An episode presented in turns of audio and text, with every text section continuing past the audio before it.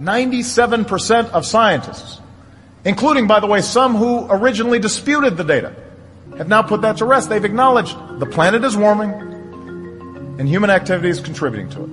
A survey of thousands of scientific papers uh, that took a position on climate change found that 97% endorsed the position that humans are causing global warming.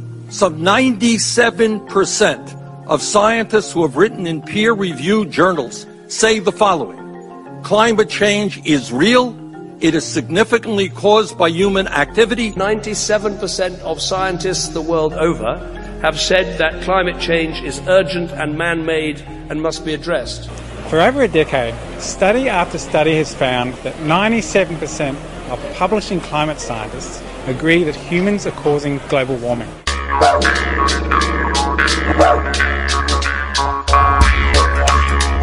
G'day, guys, and welcome to Aussie English. My objective here is to teach you guys the English spoken down under. So, whether you want to speak like a fair dinkum Aussie, or you just want to understand what the flippin' hell we're on about when we're having a yarn, you've come to the right place. So sit back, grab a cuppa, and enjoy Aussie English.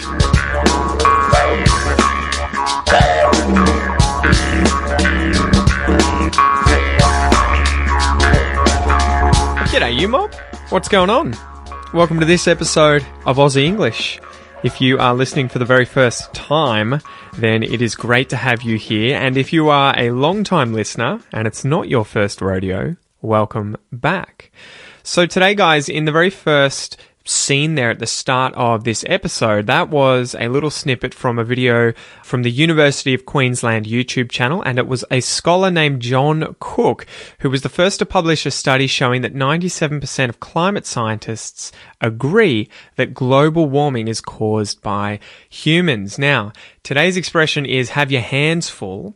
And I think at the moment, the world has its hands full with climate change, or at least should have its hands full. So I thought that's why we'll talk about climate change at the end of this episode for a little bit, but also in the Aussie English fact episode. And that has been a long one. That's been a big one that I've been working on. So we'll get into that. But it seemed like a lot of you guys were really enjoying my previous episode on bushfires and how I had used a lot of clips from different news stories on YouTube. So I've tried to do the same thing to include lots of different accents, lots of different men and women speaking English and talking about these issues that are currently going on in Australia and around the world.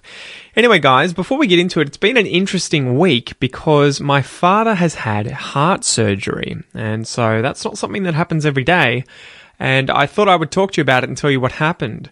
So, my dad, for a long time, has suffered from this is testing my memory. He's told me about the uh, condition before, but I think it's called uh, um, atrial fibrillation and arrhythmia, I think it's called, arrhythmia of the heart. So part of it is where the valve in his heart vibrates strangely, I think, and then he has um, the rhythm of the heart is not correct, so that the heart doesn't beat in the proper way that it should. Anyway, so I'm not sure the very, very, very minutiae specifics, everything about the actual condition, but dad went into the hospital a few days ago. He had tried to organize some surgery before Christmas, he hoped. And they rang him up, they gave him a bell on the phone and told him, actually, we can get you in on Tuesday. I think they told him on a Friday, so he had a few days to get ready. Uh, which was good because, you know, I'm sort of the same where I don't like to think about surgeries or, you know, public speaking, things that make you nervous for a long period of time. It's better if you kind of just get surprised and then it's over and done with. So he went in the other day, three hour surgery where they put some kind of uh, catheter in your groin in the vein there. They, they send a wire all the way up to your heart and they electrocute the inside of his heart so that it beats properly. And now he's feeling great. So he's all recovered, left the hospital the next morning, and is healing up. So yeah, that's been what's going on this week. All right, but let's get into today's episode. So, today I want to start with an Aussie joke, guys. The Aussie joke. And I had to think, hmm, hands full. To have your hands full, that's the expression. How can I have a joke that's related to hands? So here's the joke. Teacher. If I had seven oranges in one hand and eight oranges in the other, what would I have? Student. big hands. Did you get it? Did you get it? So the teacher's trying to ask if I had seven oranges in one hand and eight in the other, how many oranges would I have? But he said, what would I have in terms of what number of oranges? So the answer should be, you know, 15. And the students interpret it more as, um, what's allowing me to have those numbers of oranges in my hands? And he said, big hands, right? So there you go, big hands. so today's expression, guys, is to have your hands full like in the joke, right? He had his hands full of oranges. To have your hands full. This one comes from Zinnia. Good suggestion, Zinnia. She suggested this in the Aussie English Facebook group, guys. Do a search for Aussie English on Facebook and make sure that you join the group. I'm posting a lot in there to try and get conversation going so that you guys can meet other people learning English, but you can also learn about things going on in Australia and comment and practice your English in there. So let's go through and define the different words in the expression to have your hands full. So to have, you guys will know the verb to have. If you have something, you possess that thing, or you own that thing, or maybe you're just holding that thing, right? If I pick up my phone here, I have my phone in my hand. Hands. You'll know what hands are. They're the end part of a human's arm, right beyond the wrist, including the palm, the four fingers, and your thumb. And then the word full is to contain or hold as much as possible, right? Having no empty space. So, the expression then to have your hands full if we were to talk about this literally, it would be that you are holding so many things that there's nothing else you could fit in your hands, right? So if you were holding 15 oranges and you couldn't put a 16th orange into your hands, they're full, right? No more space. But figuratively, we can use this to mean that we are very busy or that we're really involved with something, right? So we're really busy or completely occupied with dealing with something. So you could think about that in terms of if you have to use your hands to try and do that thing, or maybe you're busy using your hands to fix something or carry something, that's why you have your hands full. You're incredibly busy or occupied with something. So let's go through three examples now, I use these examples and I usually try and flesh them out and use some interesting vocab and other expressions so that you can learn a whole bunch of English whilst also hearing about real life examples of how I would use the expression, in this case, to have your hands full. Number one, my wife Kel is at home today with Noah. I'm here as well, but I'm working. So Kel tends to do the lion's share of taking care of Noah, so she does the majority of it, whilst I'm hard at work on Aussie English every single day. She's up at the crack of dawn, you know, she gets up very early in the morning and she tends to his needs. So he's an early riser, he wakes up at the crack of dawn at about 5:30 a.m. I end up sleeping in because I burn the midnight oil. I end up working late at night and go to bed at probably 12 or 1. So unfortunately, Kel goes to bed early and she gets up at the crack of dawn. So yeah, I'm up late. I'm a bit of a night owl. I love staying up up late and working. I don't know. That's just how my circadian rhythm is, I guess. Anyway, Kel probably works harder than me with the amount of energy and effort that Noah requires every day. And so every time I leave the office to go and hang out with them and see what she's up to, I can see she has her hands full. She's very busy. She's very involved with taking care of Noah and making sure that he's entertained, he's looked after, he's got food. So she has her hands full. She's very busy. Example number two. Imagine you're in Australia and you love the great outdoors. You love everything to do with the great outdoors. You love heading out into the sticks, going out into the bush, into the outback, getting away from the city, going bushwalking, going four wheel driving, going camping and fishing and all the rest. So one day imagine that you've gone on a road trip down the coast of Victoria to a place called Wilson's Promontory. It's a few hours drive outside of Melbourne. You've shown up there early one morning, you found your camping spot, you pitched your tent, gotten everything set up, and then you've snuck off from the family, you know, your wife and your kids, to do a bit of fly fishing on Tidal River before lunch. Tidal River is this big river at Wilson's Prom. So no sooner do you cast out the very first line for that morning when you hook a large fish and you start trying to frantically reel that fish in. So just as you're working so hard to land this whopper of a fish, this huge fish, your kids find you. They come out of the bushes, they run up to you and they start pestering you, asking you what you're doing. You know, is that a fish on the line? Are you going to catch it? What are you doing, dad? So you might turn to them and yell, you know, something along the lines of, can't you see I've got my hands full? You know, just give me a sec while I try and land this fish and then we can have a yarn. Then we can have a chat, okay? Just wait a sec, kids. And just as the kids run off, your line snaps and the fish gets away. So you might cut your losses and head back for lunch. Bugger. All right, number three. So, Steve Irwin was a national treasure in Australia. If you don't know who Steve Irwin is, you're probably under the age of about 15. so make sure you check out Steve Irwin. But so yeah, imagine you're Steve Irwin and you're out one day in far north Queensland trying to catch some crocs that are in danger, right? These crocs have been getting too close to humans, too close for comfort, and they have to be captured and moved by Steve, or else the local authorities have to put them down. You know, they have to shoot them, they have to destroy them for public safety. So Steve sets up some large cage traps and, you know, he baits them with some feral pig carcasses, leaves them in the water for the night, and then comes back the next day and lo and behold, he's caught some almighty huge croc in his trap. So he and his team pull the trap out of the water, they pull the crocodile out of the trap by the tail, they wrap a rope around its mouth, tie it up so that it can't bite them, and then everyone has to pile on top of the crocodile to try and control it, whilst Steve tries to tie up its legs. So imagine that Steve jumps on the head to try and get control of the crocodile just as someone spots him who's a massive fan and wants his autograph and maybe a selfie, you know, a selfie on their phone. So they might run up and say, Oh, Steve, can I have a selfie, please, mate? And he might say, Crikey, mate, I'd love to, but can't you see I've got my hands full at the moment? Once we've got this croc tied up and sent her on her way, I'll sort you out and give you a selfie and an autograph. But until then, I've got my hands full. So there you go, guys. Hopefully now you understand the expression to have your hands full. If you have your hands full, you're very busy or involved with something. You're very occupied with dealing with something, and that's sort of the figurative sense, but it literally it would be that you have so many things in your hands, you can't put anything more in them. Okay?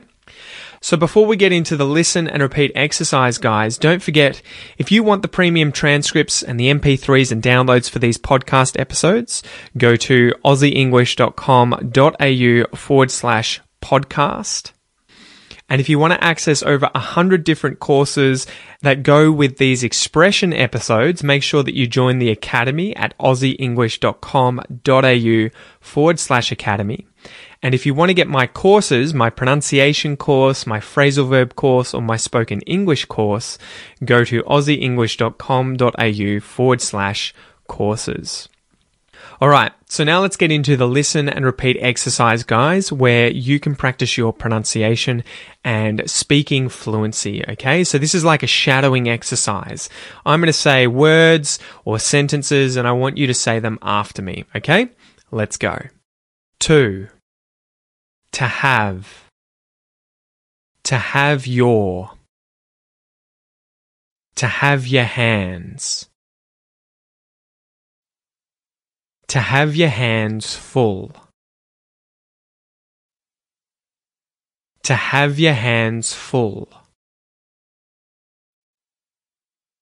To have your hands full. To have your hands full. To have your hands full.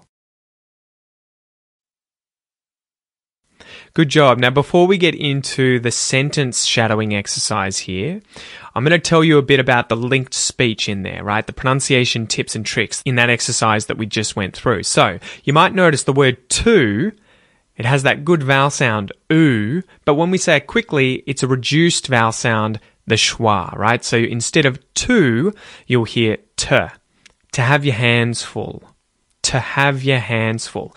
The same thing's happening with the word your. Well, with the vowel sound in the word your. Okay, so instead of to have your hands full, you're going to hear y instead of your, as well as the t instead of to, right? So you'll hear to have your hands full.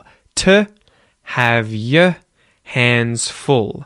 And the last thing there I want to mention is notice the word hands hands, that D sound is actually muted. It's not said because there's kind of three consonants. There's an N sound, a D sound, and then an S in the spelling, but it's a Z sound, right? So it's hands, hands. So there's no D. So you don't have to say hands, hands.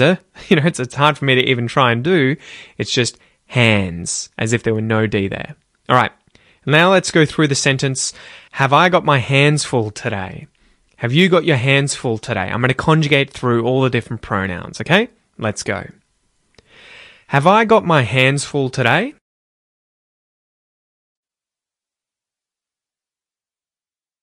Have you got your hands full today?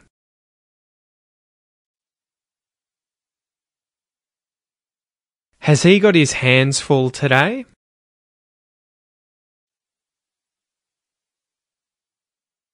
Has she got her hands full today?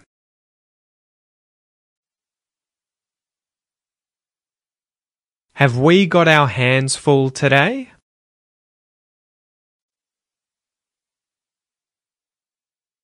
Have they got their hands full today?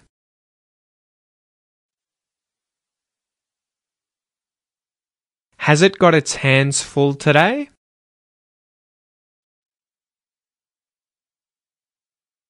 Good job, guys. So, the biggest thing I want you to take away from this exercise today is the intonation of my voice. Because this is a question, you'll notice that my voice rises at the end of the sentence, right? So, you'll hear, Have I got my hands full today? Just pay attention to that intonation and practice that today, okay? Quite often with questions, whether they are inverted questions or just standard question sentences that haven't been inverted, we can raise the end of the sentence to make sure that the listener knows it's a question, okay? Have I got my hands full today? So just practice that intonation. Anyway, guys, before we finish up, I want to tell you that in today's Aussie English Fact episode, we'll be talking about global warming and climate change and the evidence that it's taking place and how it's impacting Australia. But before we get into that, I thought I would do a sort of little half Aussie Fact episode at the end of this episode where I wanted to talk to you about global warming, climate change, and what it means when someone says that there's scientific consensus that global warming is human caused. So often the terms global warming and climate change get mixed up. They get used interchangeably and thought of as synonyms. However, that's not the case. Both of these terms are used frequently in scientific literature and refer to two different physical phenomena. So, what's the difference between climate change and global warming? Global warming refers to the long term trend of rising average global temperatures, whereas climate change refers to the way that global climate is changing because of the increase in average global temperatures. So, for example, changes in rainfall patterns, increased droughts, heat waves, and other extreme weather events. So these two physical phenomena are related, but they're not the same thing. Global warming is the increase in temperature which underpins climate change. The experts agree that global warming is occurring and it's underpinning climate change. Australian scientist John Cook, who you heard from at the start of this episode, published a paper in 2013 where he reviewed over 4,000 different scientific papers from climate scientists and showed that over 97% of these papers indicated that global warming is largely human caused. He also then asked scientists to self rate their own views and found that again 97% of climate scientists believed that global warming was largely human caused. Since Cook's paper, at least nine other similar papers have been published finding between 90 to 100% of climate scientists believe that global warming is underpinned by human activity. So what does it mean when you hear the phrase scientific consensus being thrown around? In this example, you'll hear the scientific consensus is that global warming is leading to climate change and it is human caused. So consensus, the word consensus, just means a general agreement. To get a scientific consensus on an issue, first you need to find a group of experts who study that specific issue, say climate change, and then calculate the proportion of those people that agree or disagree with a certain statement. For example, climate change is human caused.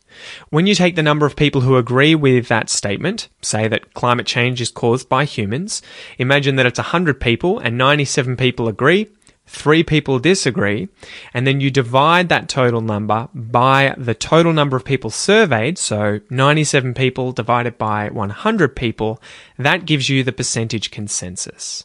So I don't know about you guys, but I'm going to follow the 97% of experts who say that humans are mostly to blame for global warming, which is causing climate change. And hopefully the people and governments of the world will come together and do something about it before it's the 11th hour and potentially irreversible. Anyway, that's enough for today, guys. That's enough for this episode, and I will see you in the Aussie Fact episode. Peace. G'day, mate. Thanks for listening to the Aussie English podcast. If you'd like to boost your English whilst also supporting the podcast and allowing me to continue to bring you awesome content, please consider joining the Aussie English Academy at www.aussieenglish.com.au. You'll get unlimited access to the premium podcast as well as all of my advanced English courses, and you'll also be able to join three weekly speaking calls with a real English teacher. Thanks so much, mate, and I'll see you soon.